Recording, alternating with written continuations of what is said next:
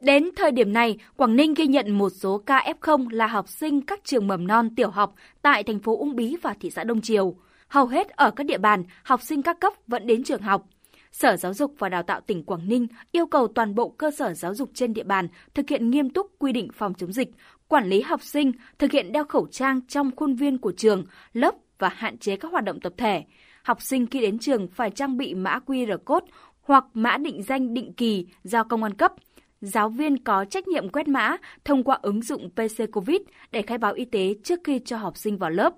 Anh Hồ Văn Hợp, phụ huynh học sinh cho biết.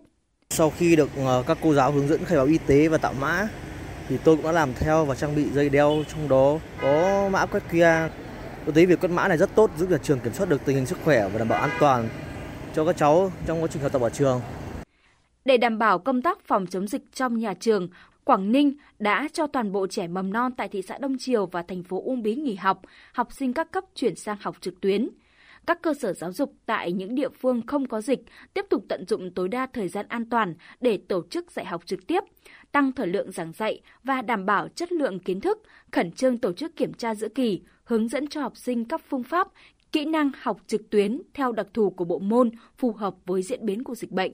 Ông Nguyễn Hữu Phượng, Phó Hiệu trưởng Trường Phổ thông Dân tộc Bán chú Tiểu học và Trung học cơ sở Đồn Đạc 2, huyện Ba Chẽ, nói. Chúng tôi chỉ đạo giáo viên khối trung học cơ sở tranh thủ thời gian không có dịch để dạy các nội dung cơ bản cần đạt của chương trình.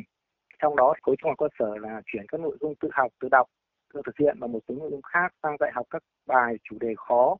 và từ đấy thì không tiến hành kiểm tra đánh giá vào các nội dung lấy tinh giản trên đặc biệt ưu tiên các em lớp 9 ba môn toán văn và tiếng Anh tăng cường dạy học thêm các buổi chiều cho em để củng cố và nâng cao kiến thức để các em có thể tham gia vào kỳ thi tuyển sinh lớp 10 được, kết quả tốt nhất.